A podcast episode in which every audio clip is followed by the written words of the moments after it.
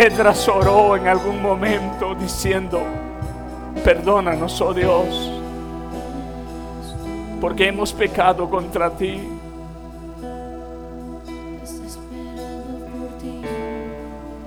No ha sido Dios el que abandona, ha sido el hombre que le ha dado la espalda a Dios. Padre,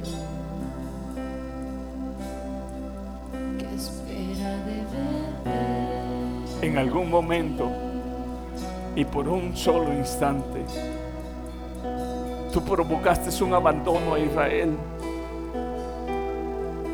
Pero en realidad fueron ellos los que te dieron la espalda a ti. Yendo tras otros dioses.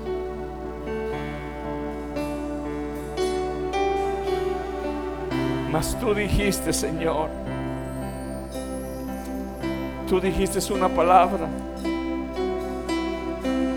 Qué injusticia hallaron en mí. ¿Qué ha hecho mal Dios? ¿En qué te ha fallado Dios, iglesia?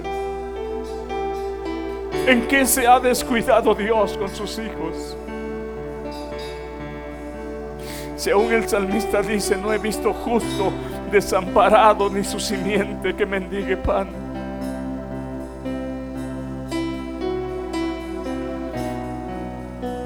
Dice Jehová, qué injusticia hallaron en mí. Ninguna, Señor. Son meras excusas de nuestro corazón carnal. Son meras excusas de nuestro razonamiento humano. Son meras excusas de nuestro pegamiento terrenal. Son más excusas. Pero en esta noche, Señor, te pedimos, cada uno de los que están ahí presentes, iglesia, quizás hay hijos suyos o nietos suyos quizás nunca conocerán ni siquiera la palabra qué significa Espíritu Santo.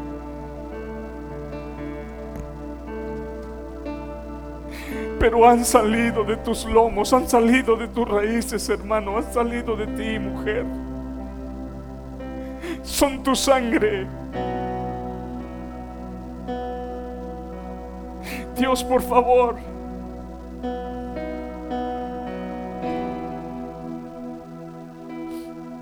esta noche clamamos con todo nuestro corazón. Y te suplico, Padre, en el nombre de Jesús. En primer lugar, por cada uno de los adultos que estamos acá.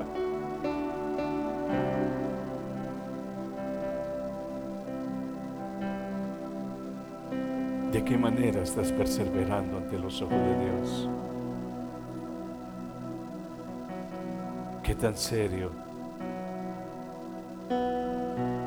en serio hemos tomado aún esta misma nación donde vivimos. Quizás no recordamos, pero solamente han quedado las letras. En God we trust, o en Dios confiamos, pero solamente han quedado las puras letras. Usted podrá decir, es un gobierno olvidándose, aún queriendo llevar a cortes, queriendo anular esas palabras. No queremos ver esas palabras ahí. Una nación ante una nación ante Dios. No queremos ver que, que en realidad aparezcan esas palabras. En nuestra confesión o nuestra palabras hacia la bandera. Sí, y no solamente esta nación, iglesia, también los que nos llamamos cristianos sin darnos cuenta, han quedado puras letras de proclamación. Pero aquí estamos, Señor, reconociendo en realidad lo que vivimos en estos tiempos. No por nada Jehová Dios, no por nada Jesús vuelve a recordar en su revelación en Apocalipsis Aquellos que dicen que tienen nombre de que viven, pero en realidad no. Han quedado puras letras. Confiar en Dios, iglesia, ahí donde está. Confiar en Dios es obedecer, como cuando le dijo a Israel, recojan maná solamente para un día. Muchos, muchos pensaron que pueden ganarle a Dios y juntaron maná para dos días y se les no por no obedecer a Dios y por confiar más en sí mismos. Y eso es lo que está pasando en este tiempo. Y muchas veces pensamos que por atesorar más y por juntar más vamos a tener mejor provisión, mejores tiempos. Bueno, en realidad, en el único que podemos confiar y, y dormir confiados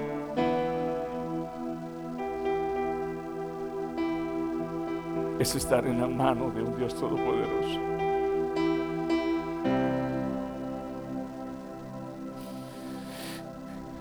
Perdónanos, Señor.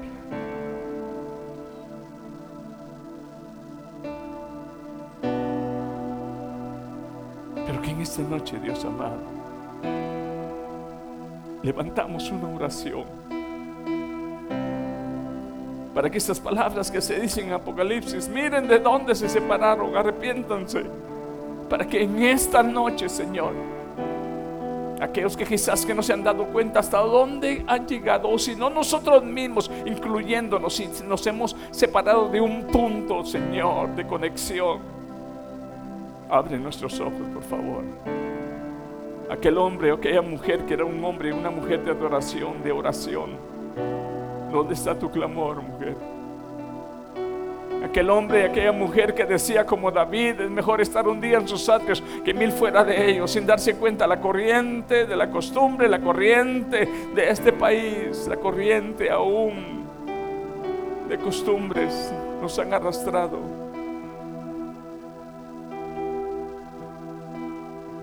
Muchos dicen ya no es importante sin, sin siquiera reunirnos.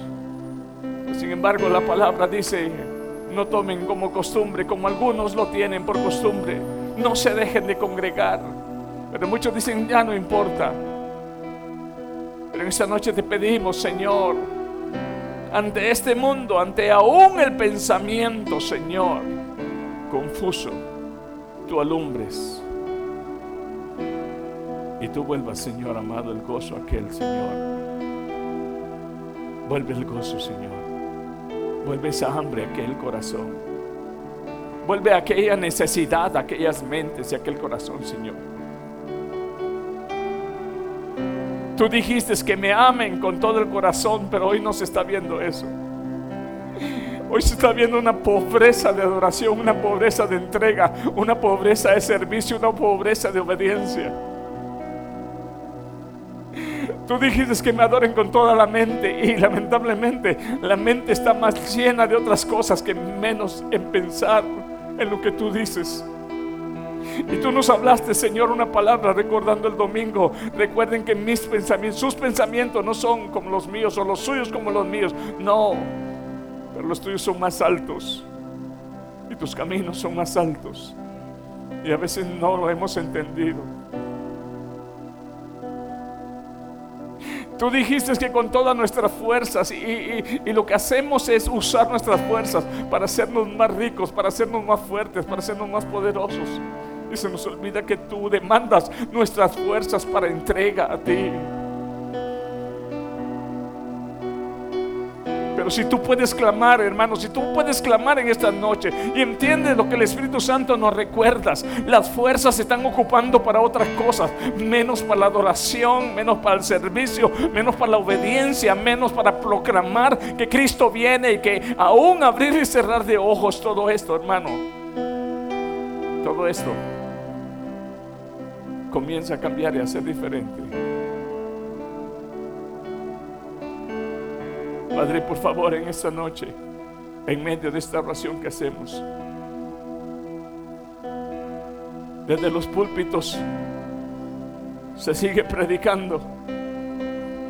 En los púlpitos se sigue proclamando, el atalaya sigue, sigue clamando.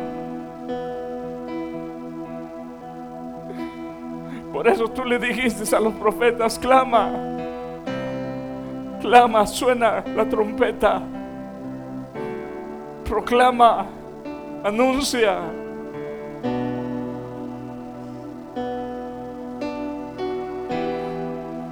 Pero así como los oídos de Israel se llenaron y se taparon, también en este tiempo hay una generación que tiene sus oídos tapados. No pueden oír lo que el Espíritu dice. Porque su oído se ha prestado más a las voces de este mundo. Sus ojos espirituales no pueden distinguir lo espiritual. Porque sus ojos físicos están tan conectados a lo terrenal que no hay oportunidad.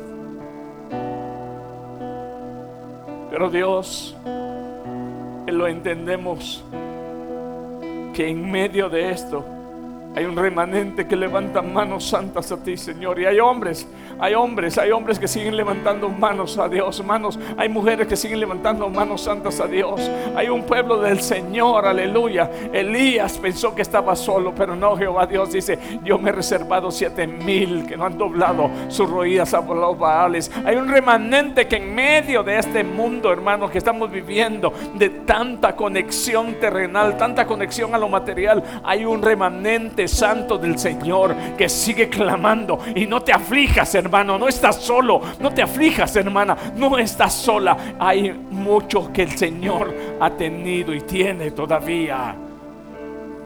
Por eso levantamos nuestras manos, Señor. Y te damos gracias por tu presencia. En el nombre de Jesús oramos en este momento, Señor. Por aquellas familias que han salido, que no están, Señor, en la ciudad para que tú les guardes.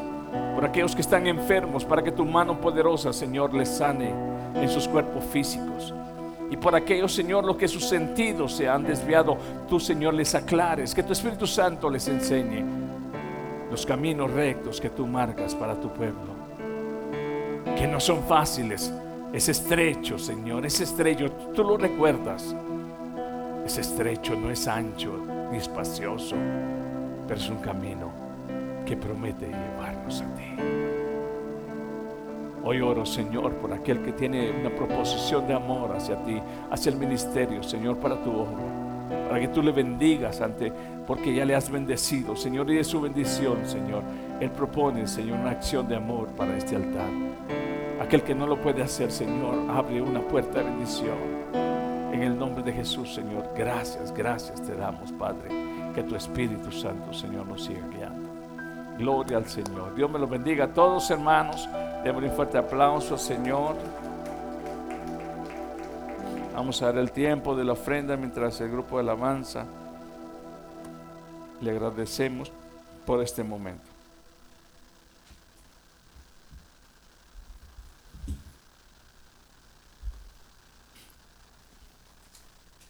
Gracias.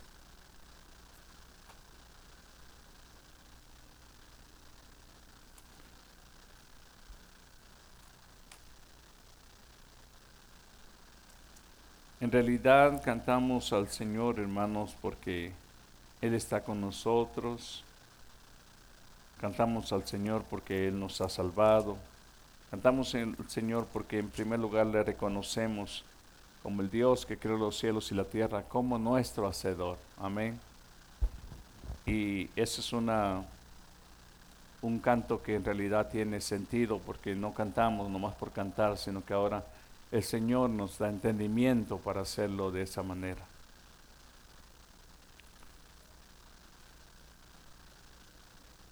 Me gustaría que abriera su Biblia, por favor, y vamos a ver el tema de esta noche, otra generación que no conocían a Jehová. ¿Cree usted que ha habido alguna generación que no conoce quién es Jehová?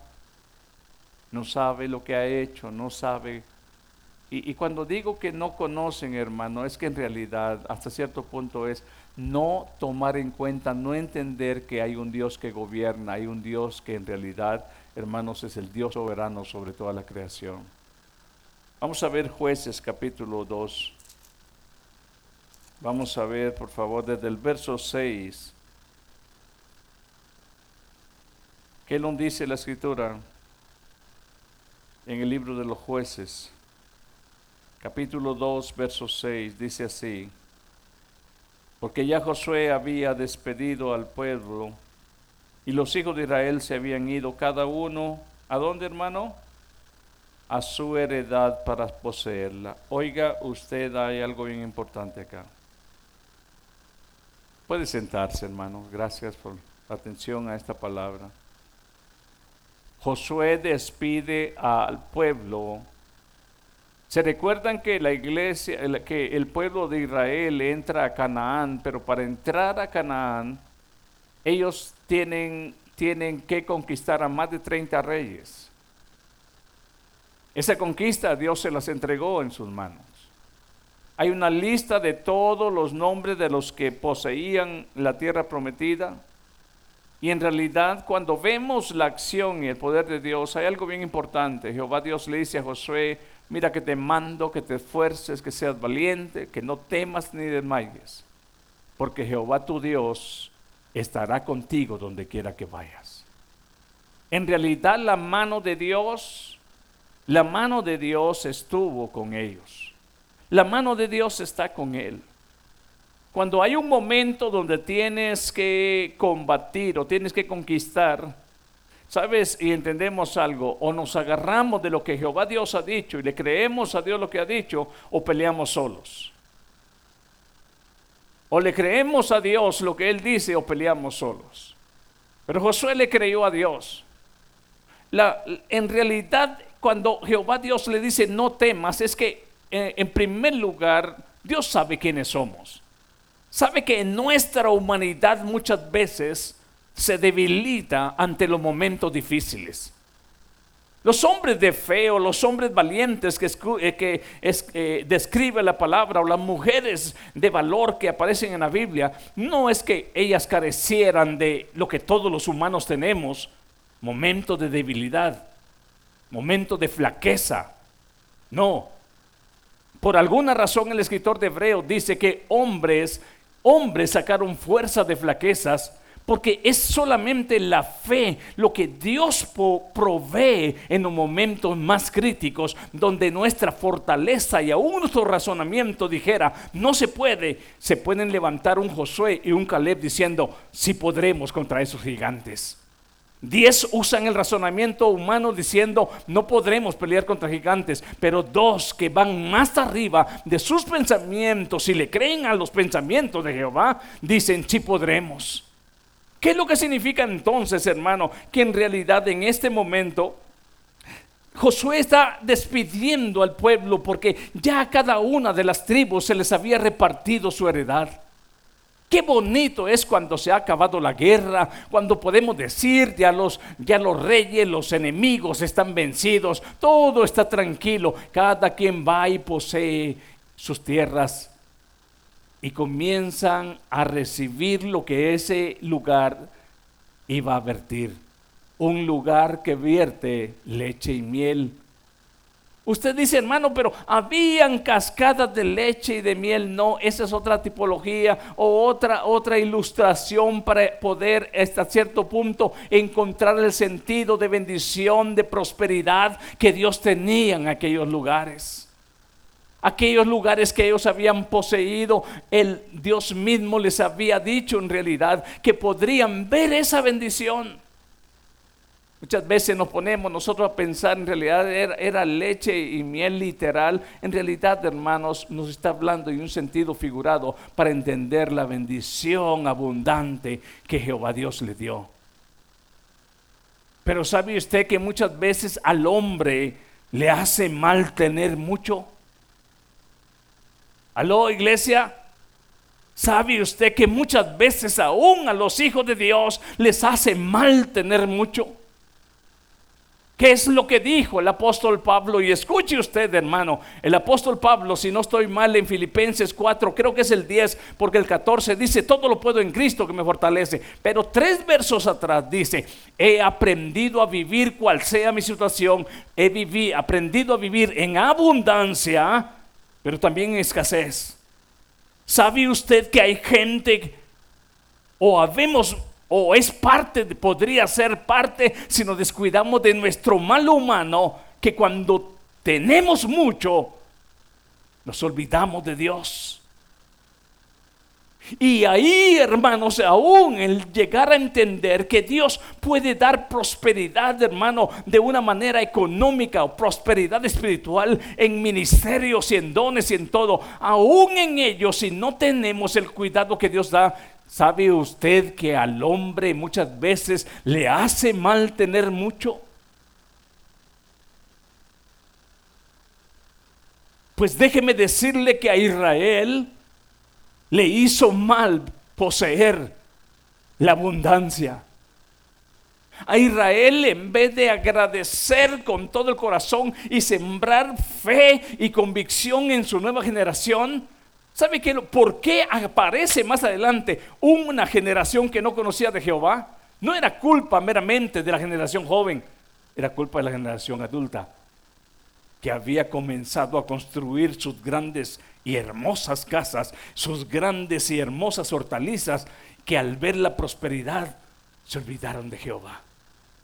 Leamos por favor la historia y ojalá y este verso nos ayude a entender por qué lamentablemente muchas veces muchas personas pueden tropezar cuando hay escasez, pero también pueden tropezar cuando hay abundancia.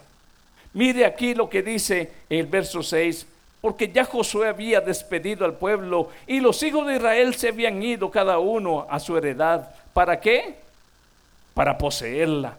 Y el pueblo había servido a Jehová todo el tiempo de Josué. Oiga nomás. Y el pueblo había servido a Jehová todo el tiempo de Josué. Y todo el tiempo de los ancianos que sobrevivieron a Josué los cuales habían visto todas las grandes obras de Jehová que él había hecho por Israel. Pero murió Josué, hijo de Nun, siervo de Jehová, siendo, siendo de 110 años, y lo sepultaron en su heredad en Timnat será en el monte de Efraín, al norte del monte de Gaz. Y toda aquella generación también fue reunida a sus padres. Si usted se da cuenta, esta generación adulta está partiendo. Todos los líderes espirituales están, están muriendo también. Y se levantó después de ellos otra generación que no conocía a Jehová, ni la obra que él había hecho por Israel. Me gustaría preguntarle en esta noche, ¿por qué sucedió esto? ¿Por qué una generación que nace, digámoslo así, de las mismas raíces de otra que pudo ver el poder de Dios? que pudo ver la prosperidad de Dios que había sido cedida por la mano la mano generosa, la mano proveedora de un Dios todopoderoso. ¿Cómo es posible que una generación joven no conozca a Jehová? ¿Qué es lo que sucedió ahí? Alguien podría decirme. Dice el hermano por desobedecer. Dice descuido de los padres. ¿Qué pasó, hermano Gilman? ¿Qué pasaría ahí, hermano?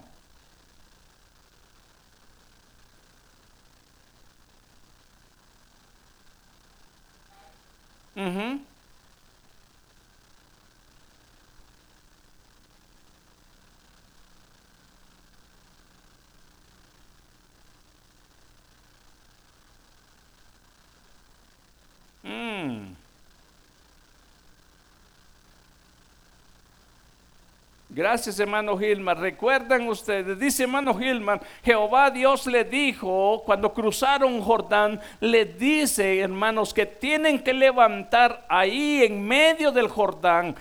¿Cuántas piedras?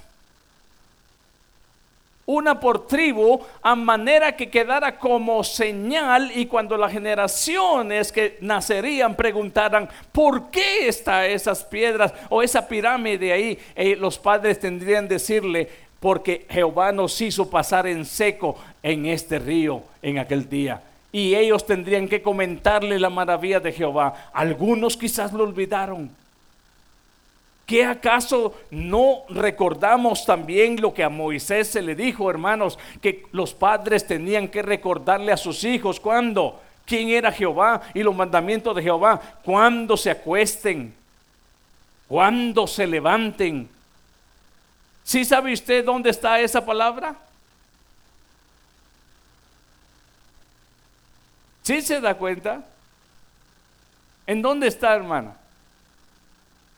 Deuteronomio 6 lo deberíamos de tener tan claro como el apellido, hermanos, este que tenemos o el día que nacimos.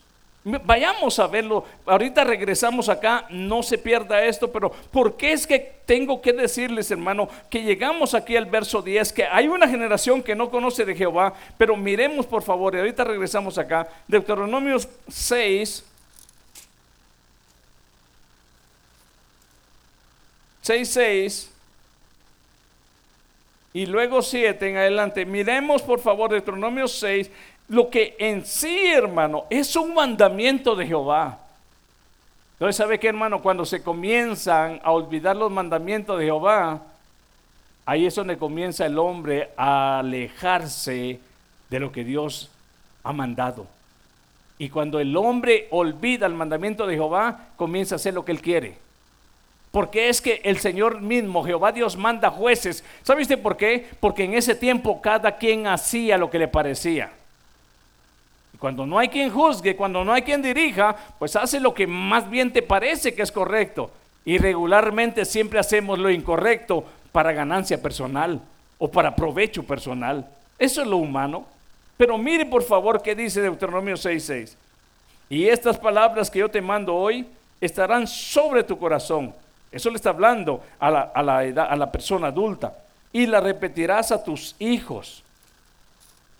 Y hablarás de ellas estando en tu casa ¿Qué hablamos? ¿Qué, qué, hablarían, hermano? ¿Cuál sería el, eh, el, diálogo de estos padres que vieron el poder de Dios dándoles esas tierras, viendo los que cruzaron el Jordán en seco? ¿Cuáles serían las pláticas? Yo creo que comenzaron a hablar más de uvas y comenzaron a hablar más de camellos y comenzaron a hablar más de, de tener propiedades que del Dios que le había provisto todas las cosas que tenían.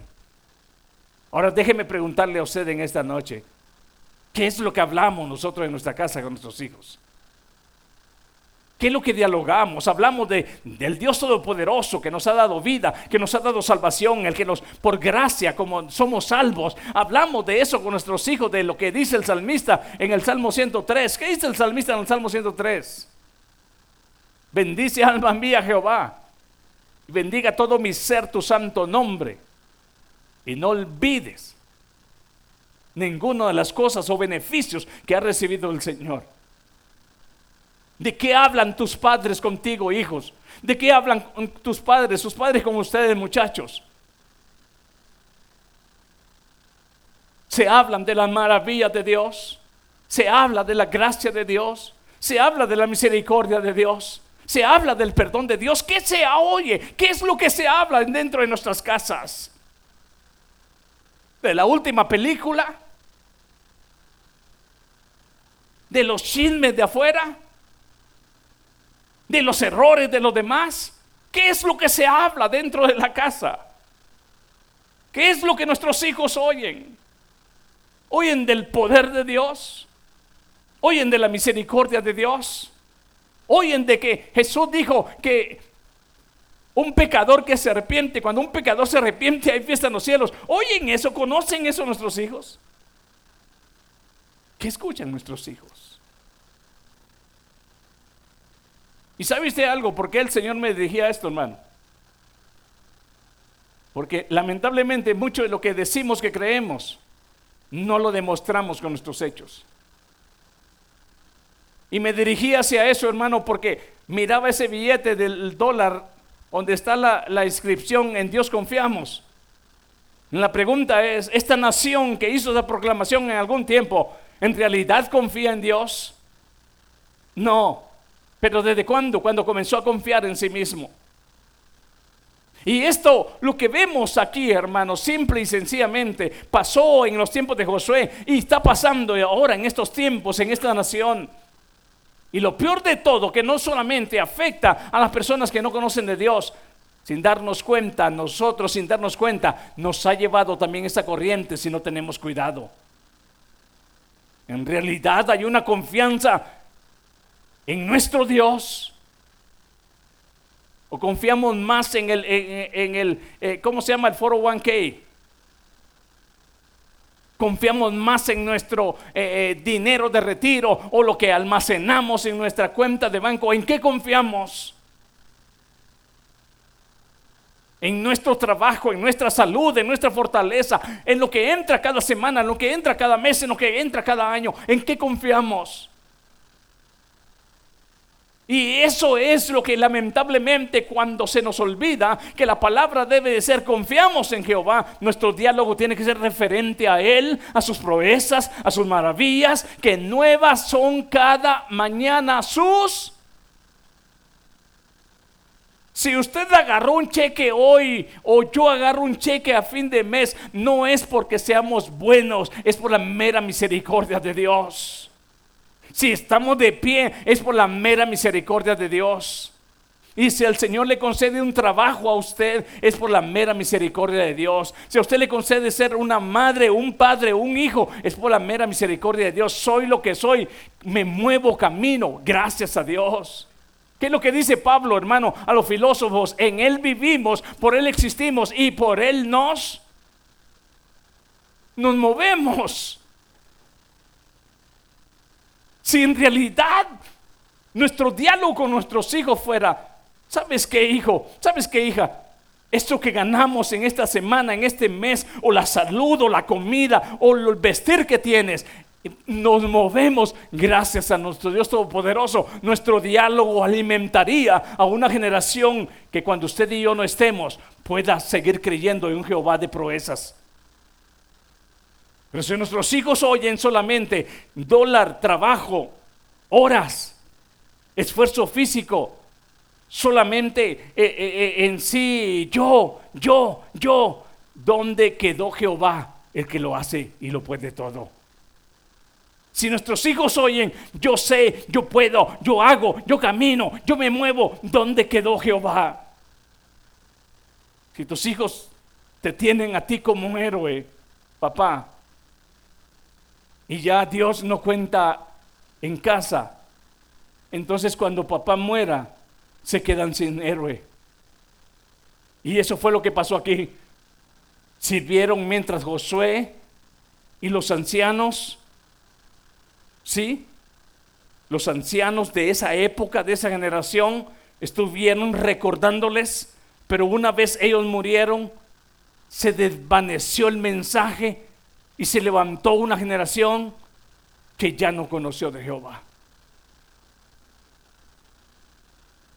Ahora déjeme decirle que los tiempos que vivimos, si usted los compara con esto, estamos a punto de caer y vuelvo y repito, no estoy hablando de una generación de los no cristianos o de los no servidores o no discípulos. Estoy hablando de lo que Pablo dice a Timoteo. Se levantarán tiempos peligrosos. Gentes que no tendrán temor de Dios. ¿Y quién no va a tener temor de Dios? Aquel que no, aquella generación que no conoce a Jehová. ¿Quién es Él? Pero nosotros, iglesia, ¿qué es lo que creemos? ¿Qué es lo que proclamamos ser? ¿Qué es lo que nosotros decimos ser? En realidad todo lo que proclamamos ser se está viendo como evidencia en nuestro diario vivir. O solamente repetimos cosas porque se oyen bonitas, a los oídos de la gente suena bien. Pongo quizás este en el YouTube, en el Facebook, pongo ahí este palabras hermosas y tengo mil, tres mil likes. La pregunta es, tienes esos likes, pero en la vida diaria, eso es parte de la vida de aquella persona que está escribiendo aquello, o son puras habladas. Escúcheme usted lo que en este momento nos vuelve a repetir la palabra. La palabra nos dice que hay una generación que no conocía a Jehová. ¿Por qué Jesús vuelve a repetir a la generación cuando él caminó allá en aquellas calles de Jerusalén? Les dice, ustedes, como dijo el profeta, de labios me honran, pero su corazón está lejos de mí. Hoy estamos viviendo tiempos. ¿Y cuáles? Hermano, ¿Qué nos hacía recordar anoche el, Señor, hermana, cuando preguntaba por qué es que la iglesia este, no, no, no, responde? ¿Qué debe, decía mi hermana, qué debe de hacer un cristiano en realidad de los salvos? En realidad deberíamos de responder como lo que somos, hijos y servir como siervos de Dios. Pero lamentablemente, hermana, hay mucho pueblo que de labios honra a Dios, pero su corazón está lejos. Y no necesita ser un miembro de, de CIA o de banca. Estamos hablando comenzando desde los púlpitos. En Romanos 12 habla y dice, maestro de niños que enseñan no robes y están robando.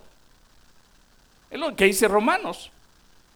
Léalo por favor y eso por si se me, se me pasa. Ahorita vamos a regresar a jueces, pero mire Romanos 2. Mire Romanos 2 cuando en realidad hay aquí una, una, una palabra, capítulo 2 de Romanos,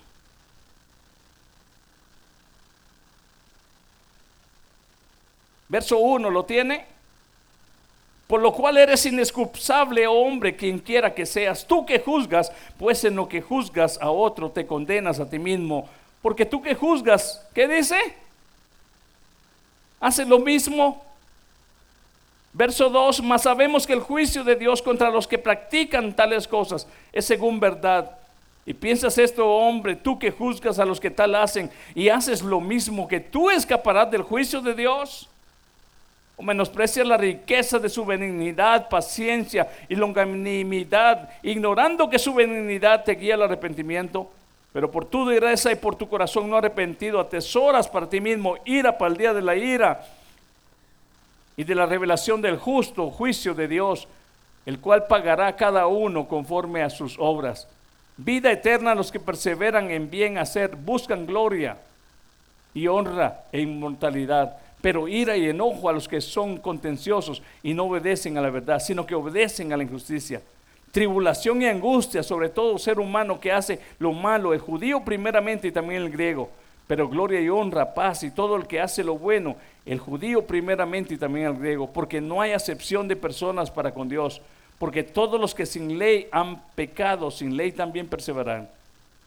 Aquí, en realidad, si usted se da cuenta, en el verso 17 dice lo que le mencionaba, en el, en el 19, 19 por favor, y confías en que eres guía de los ciegos a eso me refería. Es posible que aún en los altares, ¿sí? Aún en los púlpitos de enseñanza y confías que eres guía de ciegos, luz de los que están en tinieblas, instructor de los indoctos, maestro de niños, que tienes en la ley la forma de la ciencia y de la verdad. Tú pues que enseñas a otro, ¿qué? ¿Está pasando eso de lo que el apóstol está diciendo acá? Se refería quizás a la enseñanza del judaísmo, pero también le estaba comenzando a suceder en la idea cristiana. Y está pasando ahora en el movimiento cristiano, sí, iglesia. Escuche y vuelvo una vez más a repetir, tú pues que enseñas a otro, no te enseñas a ti mismo.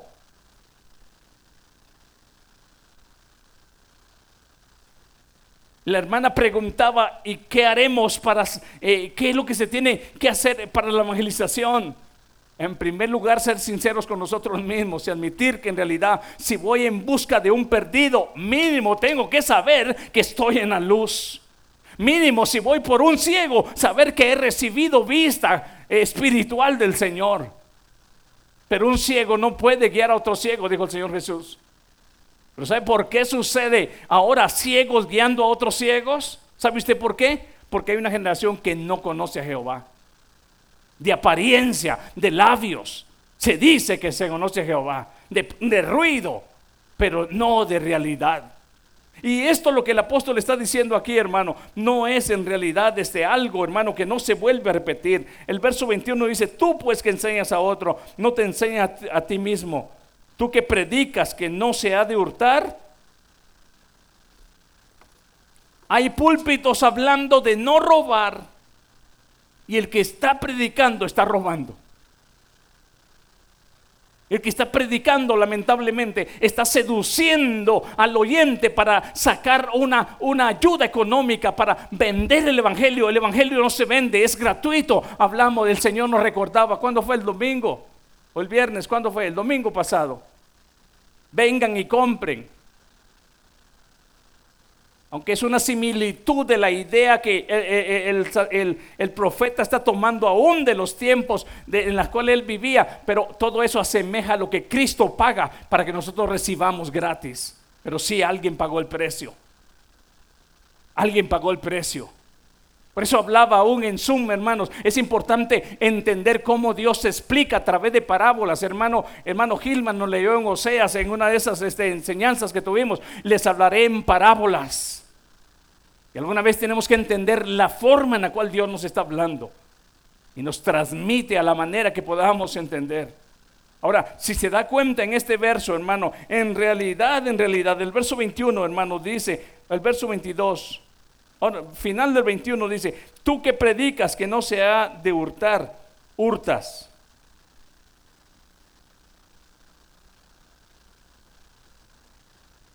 Hay ladrones ¿Hay ladrones predicando? Lo peor de todo es, lo peor de todo es que la oveja no lo detecta. Lo peor de todo es que la oveja se deja robar y aparte de eso, se deja robar con alegría. Y todo porque tanto el guía como los alumnos en realidad, si conocieran a Jehová, Jehová no vende su salvación.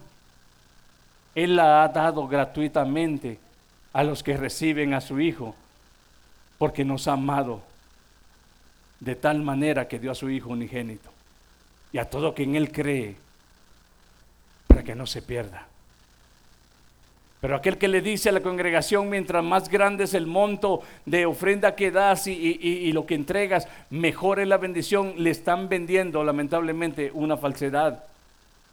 Y lamentablemente muchos son engañados. Y sabe usted, hermano, aquí dice, eh, ¿por qué predicas? Predicas que no se ha de hurtar y hurtas. ¿Tú qué dices que no se ha de adulterar? ¿Qué dice? Adulteras. ¿Está todo esto dentro de la iglesia? ¿Está dentro de lo que vemos el movimiento iglesia? Sí. Ahora escuche usted bien algo, iglesia. Todo esto lo que está diciendo acá es, dice, tú que abominas, tú que abominas de los ídolos, cometes sacrilegio. Tú que te jactas de la ley con infracción de la ley deshonras a Dios. En otras palabras, se pretende conocer a Dios, pero los hechos delatan que muchas veces se puede estar actuando como un ignorante de quién es Dios. ¿Sabe cómo muestra Adán su ignorancia, hermano, después de que Adán este, desobedece a Dios? Su ignorancia de que todavía él tenía que entender que el Dios omnisciente, omnipresente, lo conocía y sabía dónde estaba, Adán quiso esconderse de la presencia de quién? ¿Alguna vez nosotros hemos querido escondernos de la presencia de Dios? ¿Alguna vez nosotros hemos querido huir de la presencia de Dios como quién?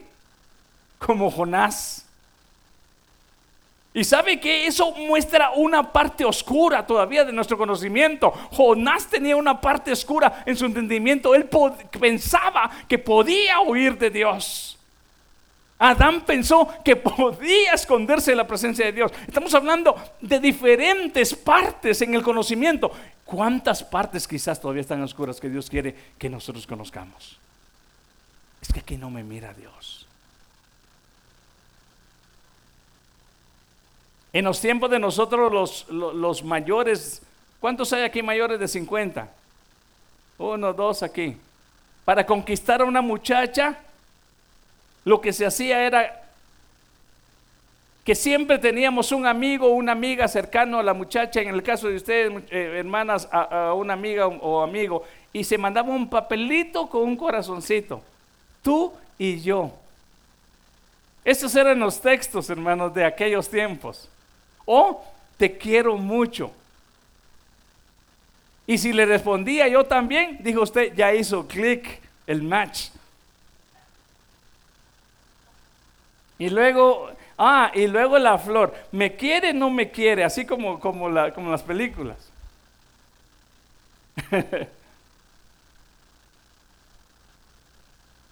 Pero fíjese, fíjese bien algo. E, esos tiempos que vivimos nosotros fueron de esa clase que para que un muchacho pudiera entrar con la joven, hay costumbres, no sé si en Guatemala o en México, que al muchacho lo tenían que poner a rajar uno, unos eh, leña para ver si en realidad era hombre o todavía era un niño que no podía este, mantener una familia. Y con nudo, dice el hermano. Y a la mujer a moler maíz y a tortear. Ahora, fíjese usted en algo. Ahora en nuestros tiempos, ahora en nuestros tiempos, nuestros hijos están al lado y están hablando y texteando con quién y qué se están diciendo. A veces los padres no lo sabemos. Esposos y esposas al lado. Y si aún hay descuido espiritual, aún ahí hay lamentablemente conversaciones equivocadas. Y todo eso pasa por una generación que se ha comenzado a desconectar de Dios. Dele.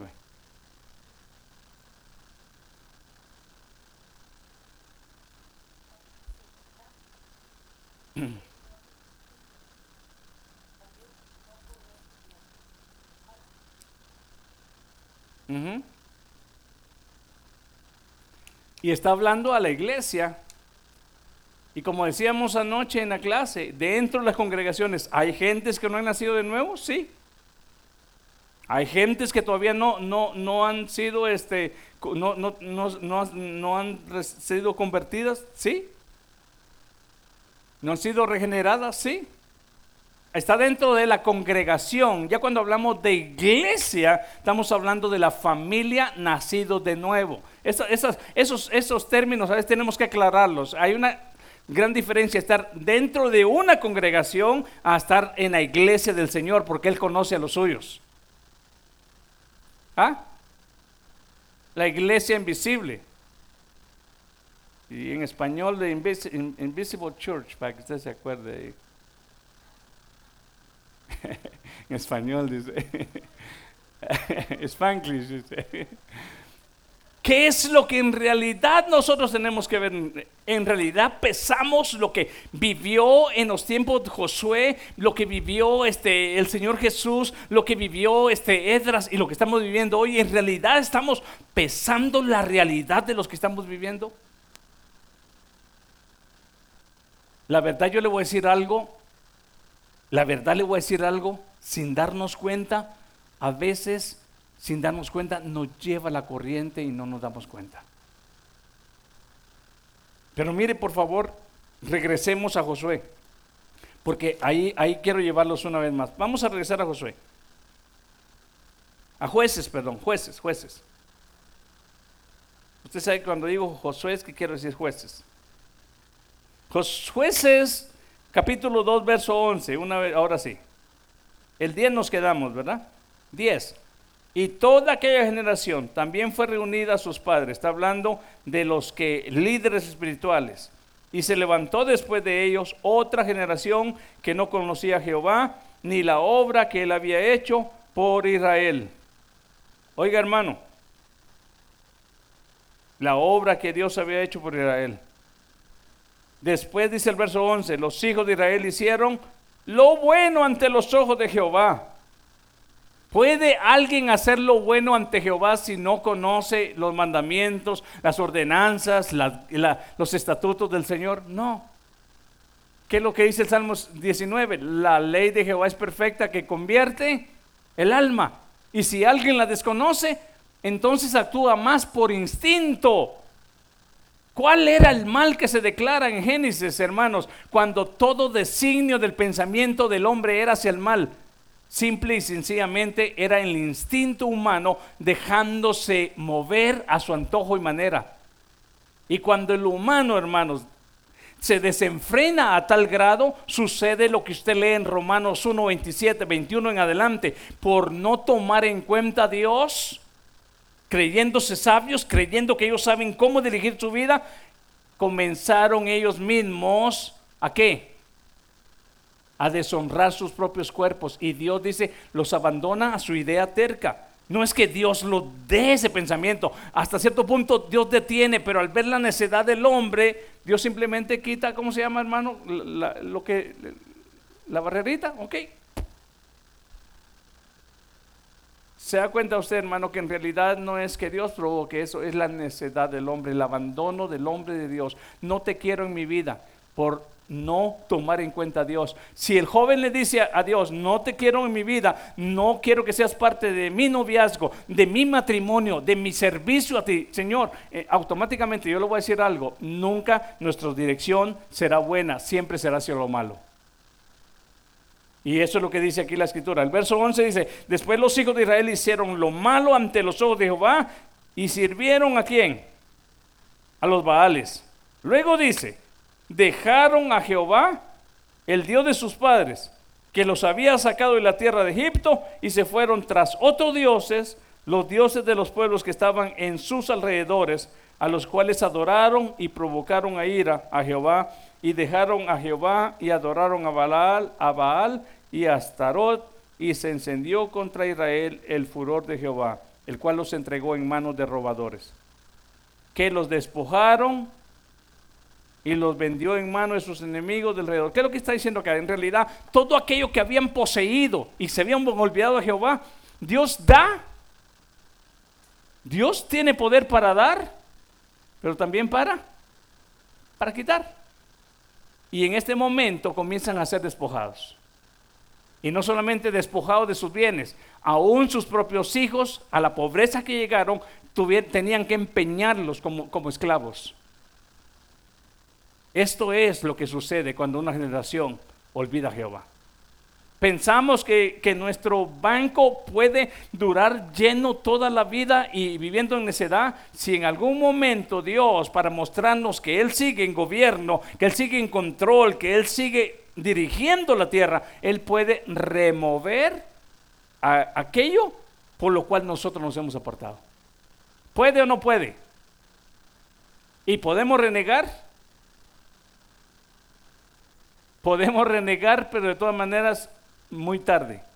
¿Y sabe por qué, hermano? Ellos comenzaron a llorar y por la misericordia de Dios, Dios les mandaba un juez para liberarlos de sus enemigos. Había un poquito de paz y luego, ¿qué pasaba, hermano Gilma?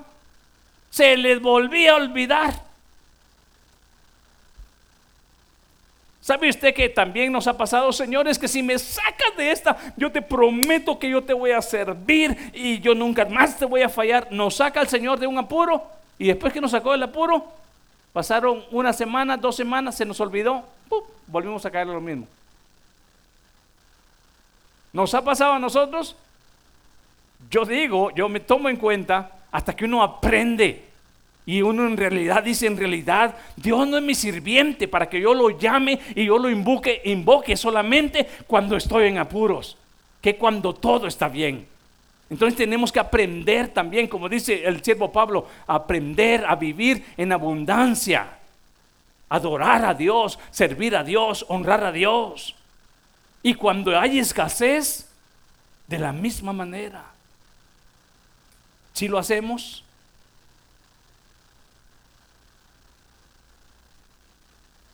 Entonces esto nos tiene que calar poquito. ¿Qué tanto de lo que creemos, qué tanto de lo que decimos creer y confesar, en realidad es parte de nuestra vida? Si no, yo le voy a decir algo, hermano. Los que hasta el fin del día se engañan somos nosotros mismos.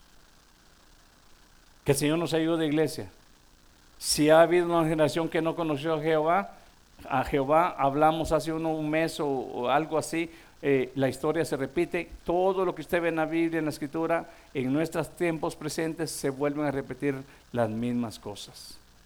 Ahora, ¿cómo respondemos ante una situación donde hay una generación que no conoce a Jehová. Somos parte de los que desconocen a Jehová. Hoy le rogamos a Dios, Señor, yo en realidad quiero conocer al Dios que la Biblia describe. Yo quiero conocerte, yo quiero... Esta es la vida eterna, dice el, Señor Jesús, en que te conozcan. ¿Qué dice el Señor en su oración? Que te conozcan a ti. ¿Y sabe qué, hermano? hay una cosa bien importante. Cristo mismo es la revelación de Dios. Cristo mismo manifiesta quién es Dios. Y en realidad, si no conocemos lo que Cristo mismo revela y dice, yo no hago las cosas por mí mismo, yo las hago porque el Padre me envió a hacerlo. Todo lo que lo hago, lo que hago es porque Él me envió a hacerlo. Lo hago en autoridad de mi Padre. Ojalá nosotros nos demos cuenta, hermano, que en realidad esta generación sufrió las consecuencias de no tomar en cuenta a Dios y que esta noche no vayamos de este lugar. ¿Sabe qué? Es cierto, hay momentos difíciles, eh, trabajos que a veces nos presionan por, porque son, este, ¿cómo se llama? Este, mandatorio, que no puedes salirte, tienes que trabajar, tienes que quedarte, o una enfermedad que no te, no te pudo, no pudiste levantarte. Pero si son otras razones, algunas veces quizás hemos hecho común lo sagrado y lo sagrado no se puede hacer común. Tenemos que entender que lo santo siempre seguirá siendo santo y lo inmundo va a seguir siendo inmundo. Que el Señor nos ayude, de iglesia, porque el Señor pronto viene y la pregunta es, ¿cómo nos encontrará? ¿Hallará fe el, el, Hijo del Hombre en esta tierra cuando venga? Es la pregunta que Jesús dice. Buenas noches a todos, Dios me los bendiga y que la paz del Señor, hermano, los bendiga a cada uno. Oramos de esa manera. Padre, gracias.